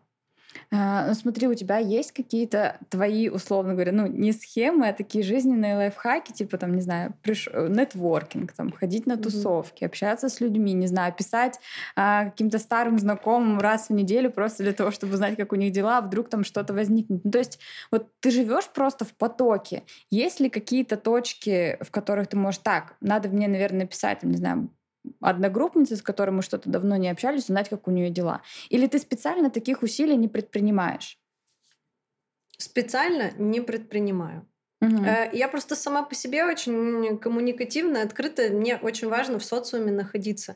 То есть это моя потребность. Угу. Мне всегда нужно, чтобы вот вокруг меня что-то происходило. И я так или иначе это генерирую. Всегда компании, сборы дома, там еще что-то. Ты же как бы раскручиваешь в любом случае эту энергию. То есть ты если себя засаживаешь там дома, абстрагируешься от людей, не хочешь выходить там и так далее, ну так ты в этом и будешь пребывать. А если ты как бы себя ставишь в позицию, что я хочу, опять-таки, да, мы возвращаемся к цели, то ты и будешь как бы это так или иначе mm-hmm. ну, производить. Ты постоянно будешь делать какие-то шаги в эту сторону. Поэтому, наверное, тут, знаешь, ну типа нету такой волшебной пилюли, Впрочем, как и везде. Эх, жаль. Э, черт. Думала, хоть в этом выпуске мы найдем эту пилюлю уже Заканчиваем какой-то пятый раз. Ну, все зря. Э, но это, это все к вопросу о э, слушании себя все-таки. Поэтому чем ты начинаешь больше прислушиваться, вот тем, тем, наверное, больше находится вот этих вот людей, mm-hmm. состыковок, еще чего-то, еще чего-то. Вот предпринимательство это вообще не для всех. Вот вообще. Это очень тоненькая такая штука, но, блин, если угу. это твое, то это точно твое. Ты будешь там себя чувствовать как рыба в воде. Это не значит, что тебе будет легко. Да, ты будешь по-прежнему сталкиваться там со сложностями, ты будешь по-прежнему проходить через этапы всего, чего только угу. возможно, от прокрастинации до там ошибок, до разочарований, там до взлетов и всего остального. Но ты будешь находиться в комфортной для тебя сфере. Угу. Вот это важно. Тебе будет, мне кажется, в удовольствие все это проходить. То есть это не будет Конечно. вызывать а, с, у тебя внутри дискомфорта какого-то, что ты это делаешь, и тебе не хочется вообще это преодолевать, как будто бы каждое, а, каждую задачу, каждый вызов ты воспринимаешь как «О, прикольно, сейчас мы еще это попробуем решить». Ну, то есть вот таким образом. Угу. Ну, это уже, видишь, это мы уже немножко даже философствуем mm-hmm. в тему там принятия себя. То есть я вот честно на своем примере могу сказать, что я все никак не могла понять, типа, почему я не, ну, вот я за один раз могу делать 5-6 разных дел. Вот, ну, то есть mm-hmm. я параллельно могу вести там 5-6 разных каких-то дел, тут еще что-то отходить, отвлекаться, там дальше делать, еще что-то. И я вот так вот, вот этой вот сеткой вот все вот веду, mm-hmm. веду, веду. И в какой-то момент, ну, как бы я столкнулась с людьми, которые говорят, нет, вот типа вот процесс его надо завершить, а потом там следующий, вот процесс его надо завершить, mm-hmm. а потом следующий. А я понимаю, что я вот прям через себя прям переступаю, вот не получается у меня. И я подумала, почему так происходит. Mm-hmm. То есть, что вот это за многодельчество такое? И я потом поняла, что у меня так во всем. Я даже посуду так же мою. Что ты еще параллельно успеваешь делать? Я начинаю мыть посуду, там что-то вижу на чайнике, его начинаю протирать, там что-то передвигаю mm-hmm. тарелки, там вилку оставляю, ухожу, что-то там на столе двигаю, снова возвращаю. Mm-hmm. Ну, блядь, да помой посуду помой посуду, уйди, я не знаю, делай дальше.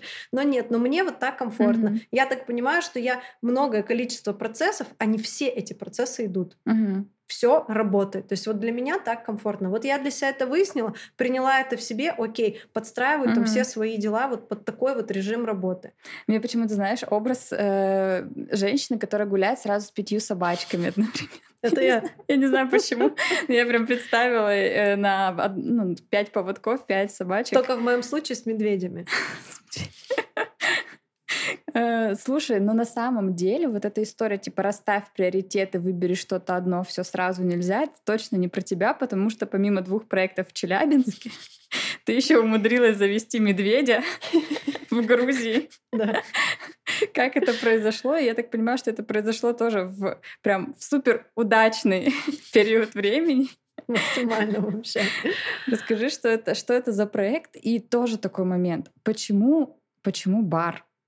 Почему не еще один концепт стор? Почему бар? Ну вот тут, видимо, наверное, как раз-таки выходит на первый план вот это желание быть какой-то многофункциональной и самой mm-hmm. по себе такой. И, и тоже я уже потом проанализировала, откуда растут ноги. Вот у нас, я когда в школе училась, у меня такая установка была, надо, чтобы было пять. Mm-hmm. Вот конкретно так. Я прям очень хорошо помню, что я прихожу с четверкой, и мне говорят, почему не пять? Я говорю, ну, ну, типа, я не написала на 5. Мне говорят, ну, надо 5.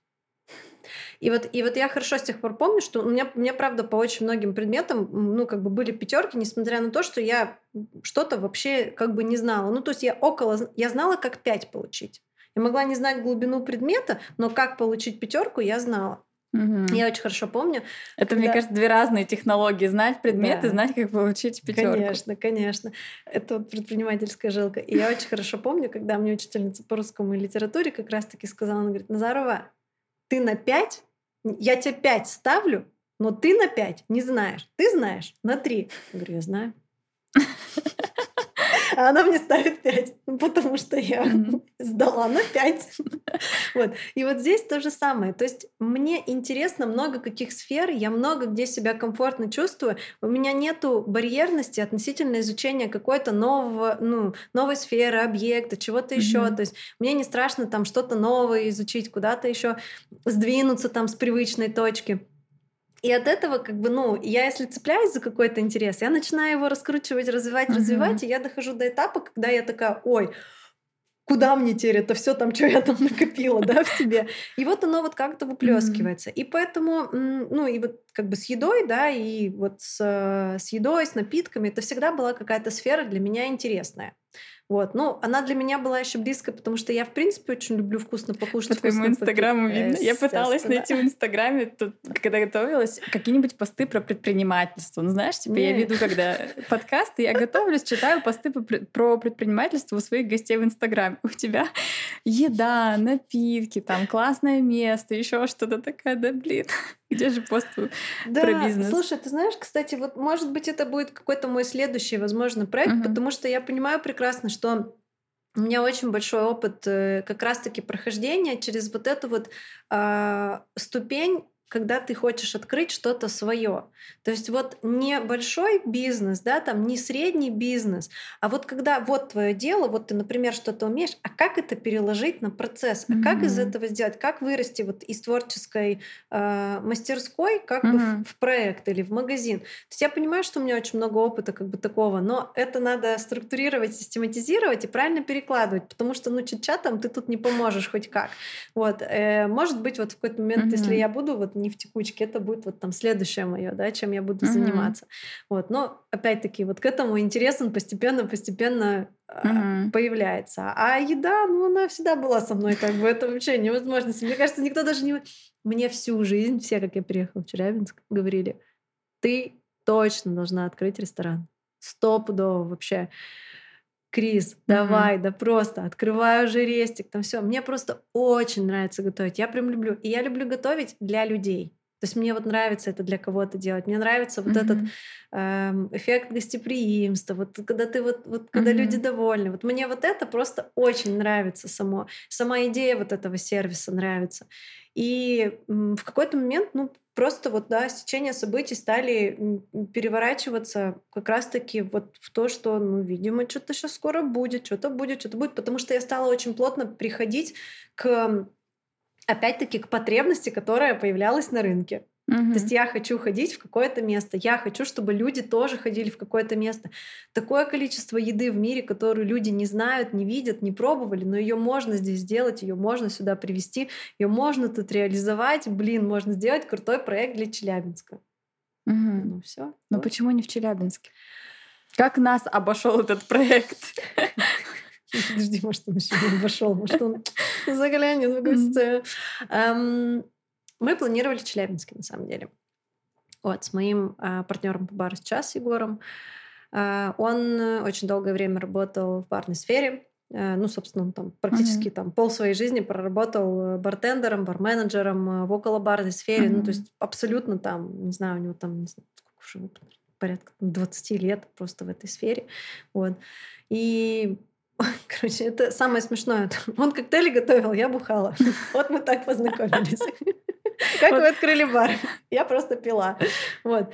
И все. И просто, ну, я, я сейчас знаю на своем, ну, как бы на своем опыте, что бартендеру всегда интересно, конечно же, готовить для человека, которому интересно пить, который оценивает вкус, которого, который может этот вкус, э, ну, как-то там похвалить, да, там обсудить. Это все имеет значение, ну, как и всегда, как обратная связь к любой работе. Ты же там выходишь, не знаю, тот человек же, блин, спасибо вам большое, вообще я без вас там не справилась. И вот здесь тоже самое, блин, офигенно, как вы круто приготовили там коктыш. Ну вот это я понимаю, вот это как бы кайф, mm-hmm. удовольствие.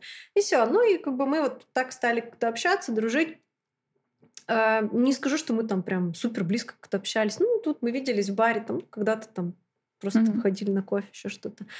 А в какой-то момент, ну, видимо, чуть больше там стали общаться. Он там поехал куда-то в отпуск, я поехала в отпуск, и я из Италии приезжаю mm-hmm. тогда, а он приезжает из Грузии. Они с девушкой ездили со своей в Грузию. И мы, значит, встречаемся в столовке на обеде, обмениваемся вот этими впечатлениями яркими. Я говорю, ёпарасоты, аперитивчики в Италии, вау, вообще просто улет. Он такой, блин, а Грузия какая офигенная, винохенька. И мы вот на вот этом, на всем на драйве такие, блин, блин, да, круто, круто, конечно, круто ну, надо что-то свое, надо что-то свое. И мы вот это надо что-то свое, наверное, вот мы месяц встречались, вот с этим надо что-то свое. Ну, слушай, недолго. И в какой-то момент, я прям помню, мы такие в столовке сидим, ну, на обеденном перерыве пересекались, я говорю, блядь, давай, а? Такой, да давай, короче.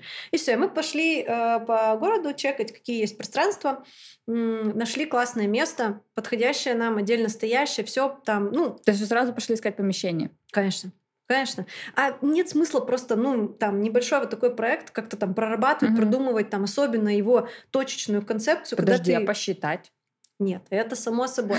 Просто всегда легче работать под место. Mm. То есть, если у тебя уже есть представление, что там будет mm-hmm. примерно, ну мы же тоже не отпиленные, у него есть опыт, как бы у меня есть опыт, то есть мы понимаем, как бы, ну вообще какой будет э, э денежный experience uh-huh. вот этого всего, сколько это будет стоить, сколько мы можем зарабатывать и так далее. То есть примерно мы представляем, во что мы входим. Э, там уже в деталях, конечно, ты будешь uh-huh. потом считать, само собой. Вот. Но тут важно было найти место. Потому что нам, нам конкретно нужно было вот определенного э, типа помещения. мы его нашли классная, все супер, блин, чувак слетает просто вот прям там на моменте под, ну, обсуждения договора, просто сливается, не берет трубки. Мы такие, да блин, мы так расстроились. Это такое было клевое место. До сих пор думаю, что это клевое место на самом там деле. Там никто не открылся? Там что-то есть, но я не знаю, не была там давно. Вот. И я такая, блин. И начинает открываться вот э, белый рынок. И я говорю, слушай, это типа одна управляйка с нами давай я типа напишу. Егор такой говорит, ну давай. Я им пишу, они такие, слушайте, ну мы там вроде как не закладывали барный проект. Я говорю, ну вот то все, вот у нас там интересная концепция, лала. Они такие, ну вот у нас есть там два спота. Вот такое, вот такое. Мы такие, ну вроде нам вот это mm-hmm. вот много, а вот это помещение окей. Ну там обговорили какие-то mm-hmm. моменты, условия. Они такие, ну, ну ок. Мы не планировали, но ну mm-hmm. что нет. И все, и мы, я говорю, слушай, все, давай садимся, считаем мы садимся, считаем, то есть мы уже понимаем, там, что и как, что мы можем сделать, какие там наши limitations, какие у нас, mm-hmm. наоборот, там опции есть. Мы считаем, и в какой-то момент мы такие, что, блин, что-то не то. Не знаю что, ну что-то не то. И мы сидели, думали, думали, и не могли понять, как бы что. То есть понятно цифры, все ясно. Но что-то как, mm-hmm. не знаю, что-то тормозит. И мы для себя потом как-то поняли, что, наверное, это осязаемый потолок э, одного места. То есть mm-hmm. у одного места есть потенциальный предел. Mm-hmm. И ты больше с одного места не сможешь. А мы, как я думаю, не готовы в своей голове были рассматривать модель, где все-таки общепит, нормальный, приносящий деньги, это все-таки чейн. Это mm-hmm. все-таки как бы цепочка из там сеть из разных mm-hmm. э, объектов.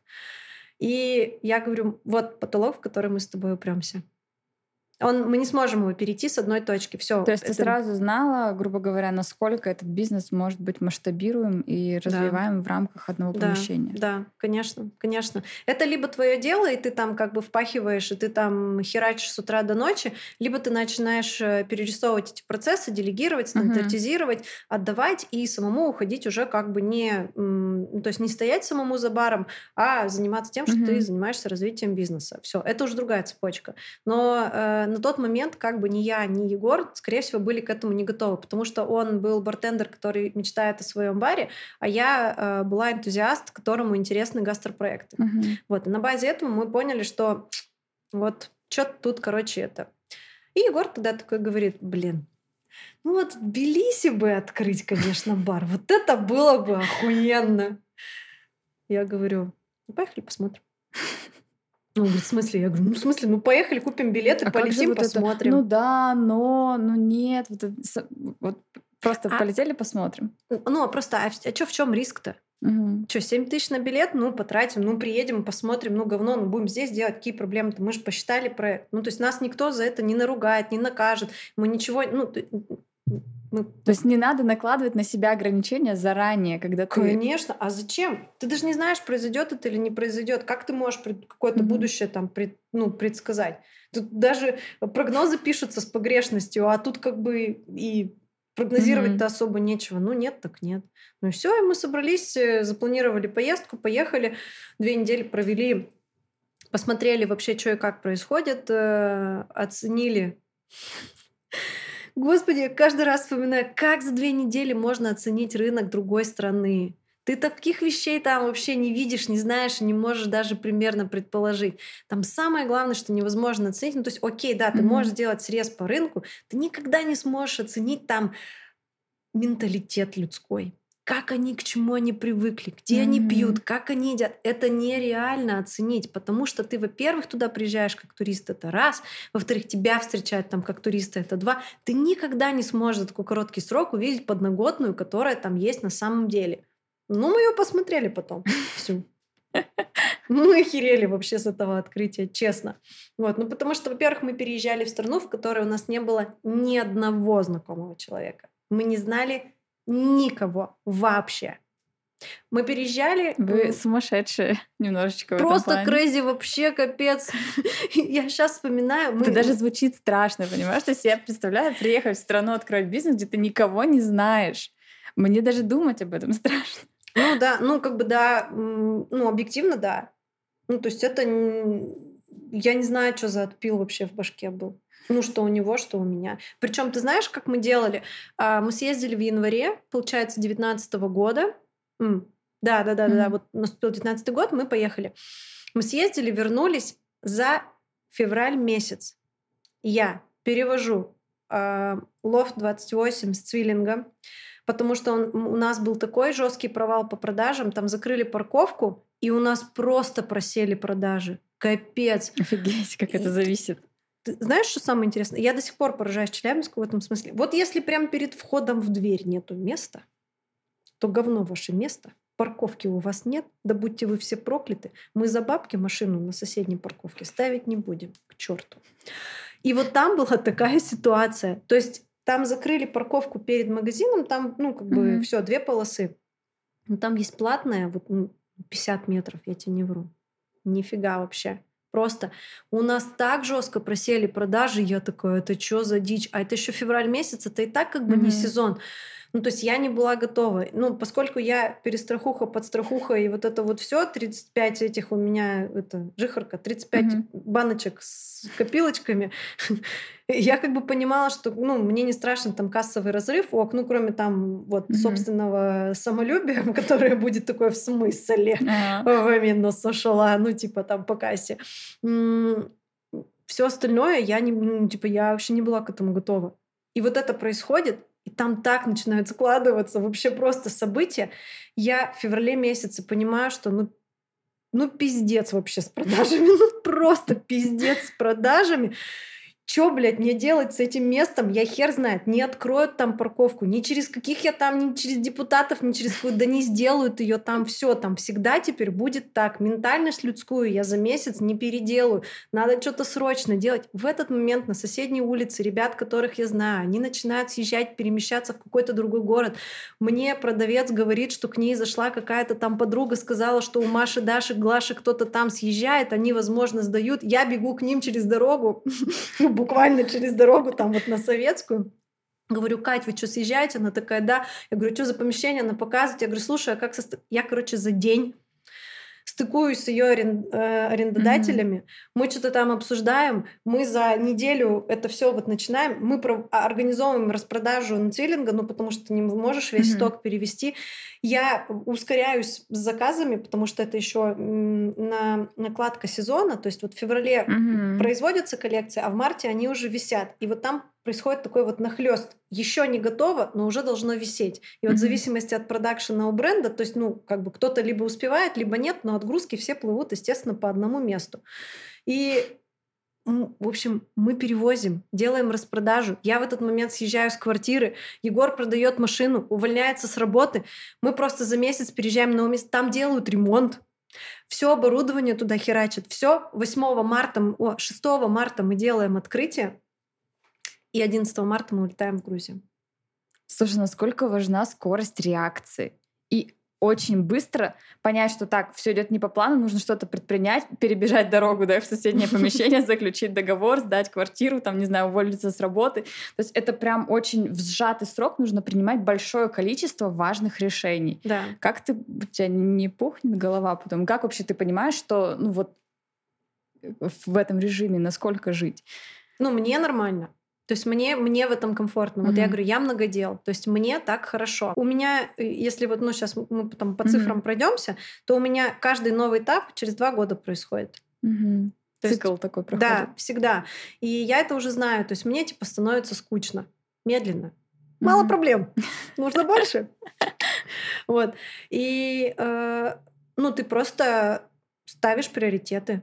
Что тебе надо сейчас сделать? Что важно, а что не важно? Важно что? Открыть, переехать э, и, там, не знаю, собрать чемоданы, свалить, ок. Ну вот, значит, ты на это фокусируешься. А что там тебе там одно пятнышко на стене докрасили или нет? Просрал какой-то поставщик твою поставку или нет? Там заболел у тебя продавец или нет? Еще что-то произошло. То есть это уже вторичный этап, и ты с ними ну, mm-hmm. во, во вторую очередь начинаешь разбираться. Тебе нужно в 11 числа улететь, 8 открыть, 6 проверить, что все там работает, все. Mm-hmm. Вот. 11 ты улетаешь в Грузию. Да. Вы уже к этому моменту знали, в каком остался. помещении? Нет, чё, а, нет? ты чё? Мы вообще ничего, мы не знали, где мы жить будем. Какой? Знали. Грузия — это вообще просто э, самая неизвестная неизвестность из всех неизвестностей. Вот я тебе клянусь, никогда в жизни я не подумала, что там будет такое количество неизвестных.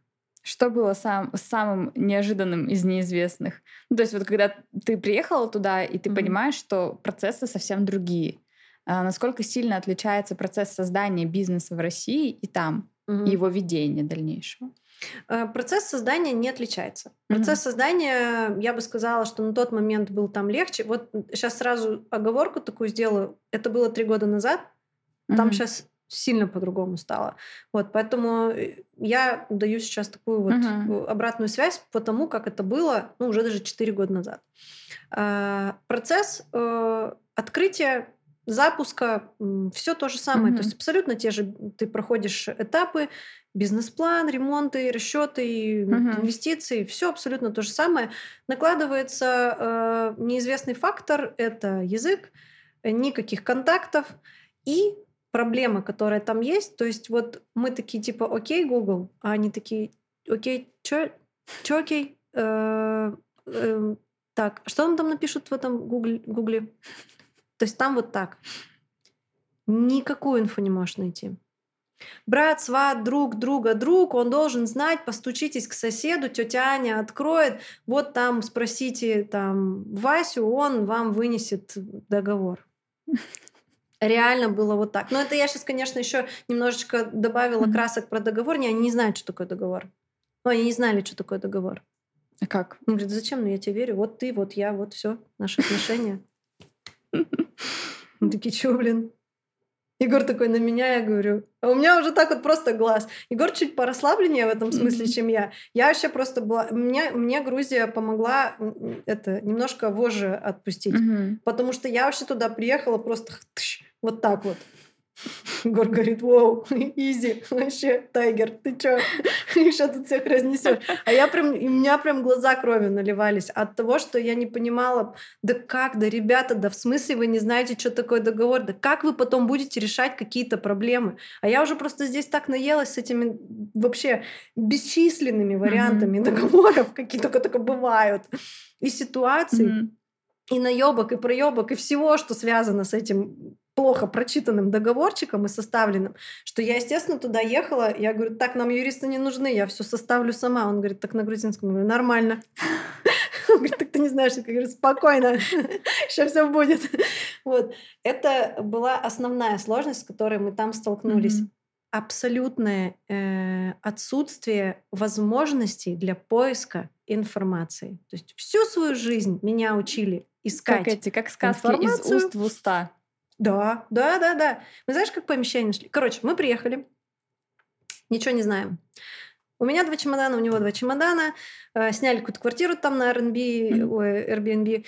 И э, Короче, заселились, пошли искать себе ну, квартиру, чтобы это-то на две недели, а денег-то как бы, извините, mm-hmm. мы не то, что там с золотыми чемоданами приехали. То есть я там насколько смогла автоматизировала, окей, там лофт, mm-hmm. э, готовая команда, которая работает, я понимаю, что я могу, ну, там, отключиться от там каких-то текучек, э, чтобы заняться там mm-hmm. проектом. Да, но все равно времени мало, денег свободных как бы нет. У нас вот определенный бюджетик, больше его. М-м-м. И это свои денежки.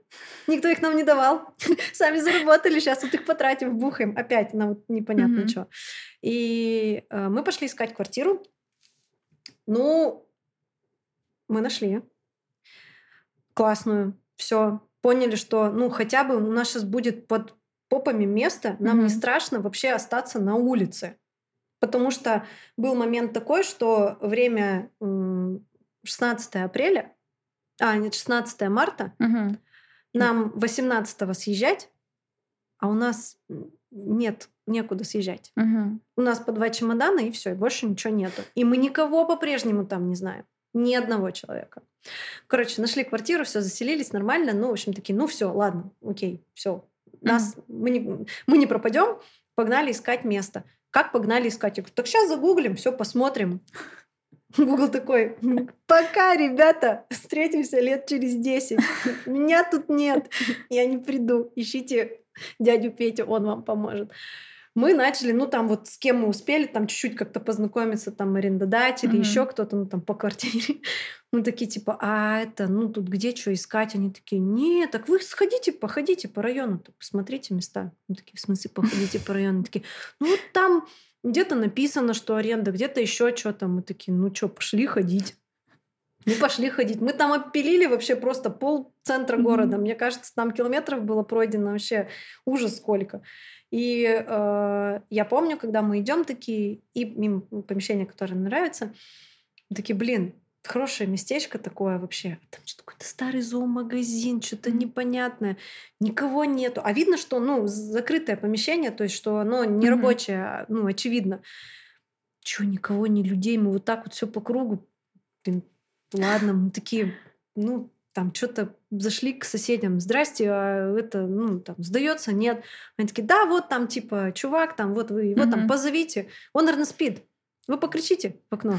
Мы такие, в смысле, покричать в окно? Такие, ну, покричите в окно, вон, зайдите вот здесь вот и покричите. Мы такие, ну, типа, каха, каха. блин, что мы как дураки орем тут на улице, вообще что к чему.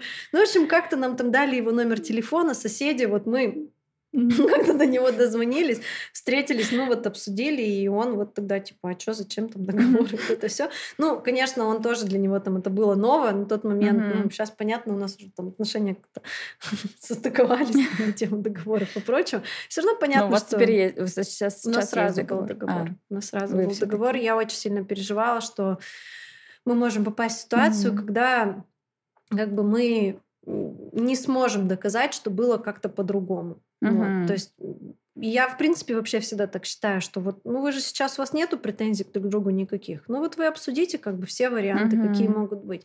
Вот если вы захотите уйти, а если мы захотим уйти, то в каких ситуациях, что и как, что мы считаем приемлемым, что нет. Это отличная вещь, договор.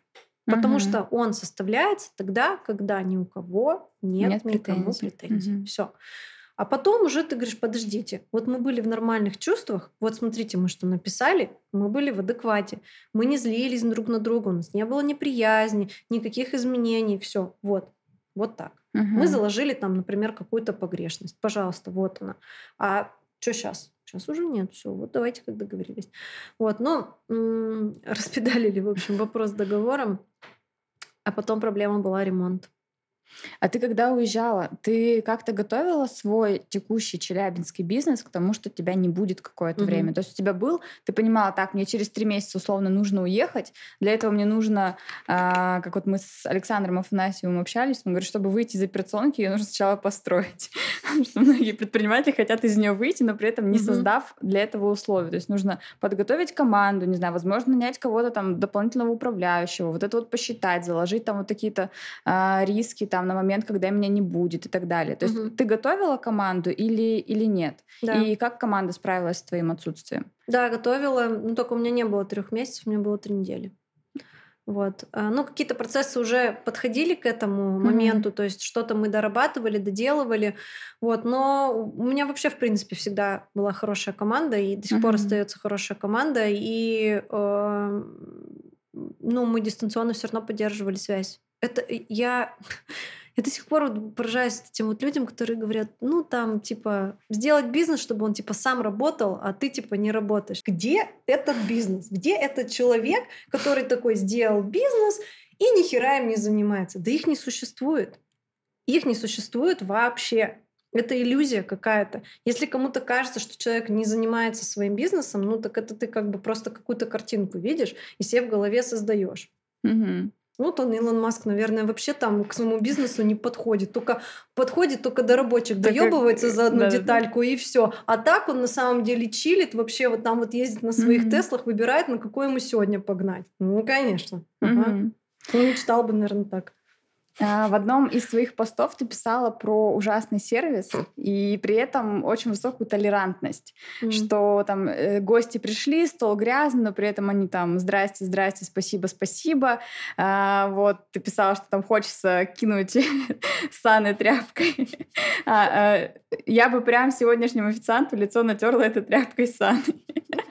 То есть для тебя сервис прям супер важен. Как ты выстраиваешь сервис во всех своих проектах? Потому что они все, блин, связаны с людьми, непосредственным общением между Мгм. тобой и твоими клиентами, которые приходят. Что в лофте, что в истории, что в баре. а, Везде люди. Как, Да. Какие у тебя принципы заложены в основу сервиса клиентского в твоих проектах? Основной, наверное, принцип это все-таки желание помочь Мгм. и эмпатия.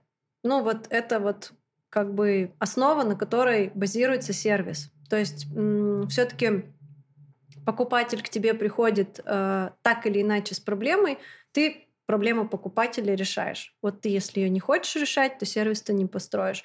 Если ты ее хочешь решать, то сервис ты построишь. Потому Мгм. что у тебя будет базовое желание помочь решить проблему. А дальше ты уже это нанизываешь на какие-то инструменты, то есть на корректность общения, на правильные вопросы, на то, что ты что-то Мгм. замечаешь, на стандарты, да, которые там где-то прописаны, где-то проговорены там, и так далее. Все, и вот на основе этого делаешь. Поэтому у меня профдеформация, да, очень высокая. Меня начинает коротить на, на моментах, когда я вижу, что там ну, что-то очень там простое, принципиальное не делается, что влияет очень сильно на Мгм. удобство э, покупателя или клиента. Угу. Где э, сложнее всего было настроить сервис? В баре или в лофте? О, в баре, конечно. Почему? Эм, разница менталитетов. Угу.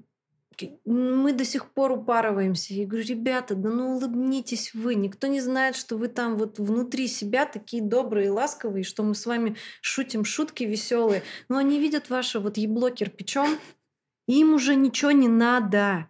Да не надо им этот кофе, да не нужен им этот коктейль, да пей ты, блядь, его сам. Я пришел к тебе отдохнуть, что у тебя с лицом? Поменяй. И, ну, как бы я, конечно, сейчас утрирую, mm-hmm. но это правда. То есть вот мы прям, я прям им объясняю, я говорю, вы же понимаете, что человек сначала вас видит, а потом он только услышит, что вы ему там будете говорить, разговаривать и mm-hmm. так далее. И вы вот, когда его встречаете, вот, ну, как бы с этим покерфейсом, он даже не знает, куда себя деть. Ну, ну, типа, mm-hmm. а он себя хочет деть подальше от вас. Кристина, последний вопрос, такой общий, классический. Что бы ты пожелала э, начинающим предпринимателям, которые только думают о том, чтобы запустить какой-то проект в Челябинске или в другом небольшом регионе? Ну, нужно понимать, что мы все-таки не Москва и не Лондон. Mm-hmm. У нас есть своя региональная специфика. Вот что бы ты пожелала таким э, молодым, начинающим, амбициозным ребятам, которые хотят начать бизнес и развивать его его в своем городе. Посчитайте и оцените рынок, оцените конкурентов. А, посмотрите, где-то что-то уже такое делали. Вот это что-то делали где? А, в соседнем подъезде или вот там вот за 35 морей океанов, и вот, вот там вот это сделали. Потому что если это сделал твой уже сосед, то тебе намного сложнее будет э, прорваться в уникальность, э, как бы на этом перекрыть угу. свои риски, например, каких-то потерь там или еще чего-то. А вот если этого еще никто не делал, а если это реализовано только там, а тут вот все хотят, а здесь вот есть какая-то лазейка, то вот, вот здесь, да, вот здесь угу. больше шансов на успех, больше шансов на то, что э, риски, ну, как бы они будут перекрыты угу. вот, вот как раз-таки уникальностью вот этой. То mm есть как бы сейчас не хотелось там всем копировать, а все равно все хотят там вот, ну вот чуть по-другому, чуть-чуть по-другому. Слушай, такой провокационный на самом деле момент. Э, не хочу его просто, чтобы он так вот завершал э, наш сегодняшний разговор. Какой? Сейчас как будто бы стало нормально и традиционно при привозить что-то сюда извне. То есть там посмотреть, что есть в Америке, привезти сюда, посмотреть, что есть в Европе, привезти сюда. А, это касается и передач на телеке, mm-hmm. это касается сериалов, это касается каких-то там, не знаю, развлечений, это касается бизнеса. Вот насколько вообще это возможно придумать что-то свое или только привести? Зачем, mm-hmm. типа, изобретать реально велосипед, если он существует? Если ты его можешь применить на новый рынок или на нужный рынок, так это намного более ценно, чем ты будешь там не знаю, что-то придумывать, тестить, проверять, это будет не работать и так далее. Mm-hmm. Поэтому тут вот, наверное, знаешь, такой э, основной вопрос в том, что ты либо создатель, либо ты э, продавец. Mm-hmm. И поэтому, если ты вот создатель, то у тебя просто и этапность будет другая, у тебя и желания будут другие, ты видеть в этом будешь mm-hmm. ну, другие цели. А если ты продавец, то, ну, соответственно, твоя задача будет взять, адаптировать, продать. Поэтому это к вопросу о том, что ты сначала сначала определись, вот uh-huh. ты как бы в какой команде создателей или uh-huh. ты в команде продавцов. Оцени свою сферу и вот дальше как uh-huh. бы двигайся. Скопировать и сделать хуже, чем копия, это хреново. А скопировать и сделать лучше, чем копия, это охеренно. И это как раз-таки получается реже. И вот когда ты преуспел в таком, то вот тут ты классный чувак. Mm-hmm. Кристина, спасибо большое тебе за искренность ответа, очень клевые истории э, из жизни. А, я очень рада, что нам у нас получилось синхронизироваться, когда ты живешь на три страны. Это прям э, супер ценно поймать тебя здесь и а, выцепить на два часа разговора. Было очень интересно. Спасибо тебе большое. Взаимно. Спасибо. Пока.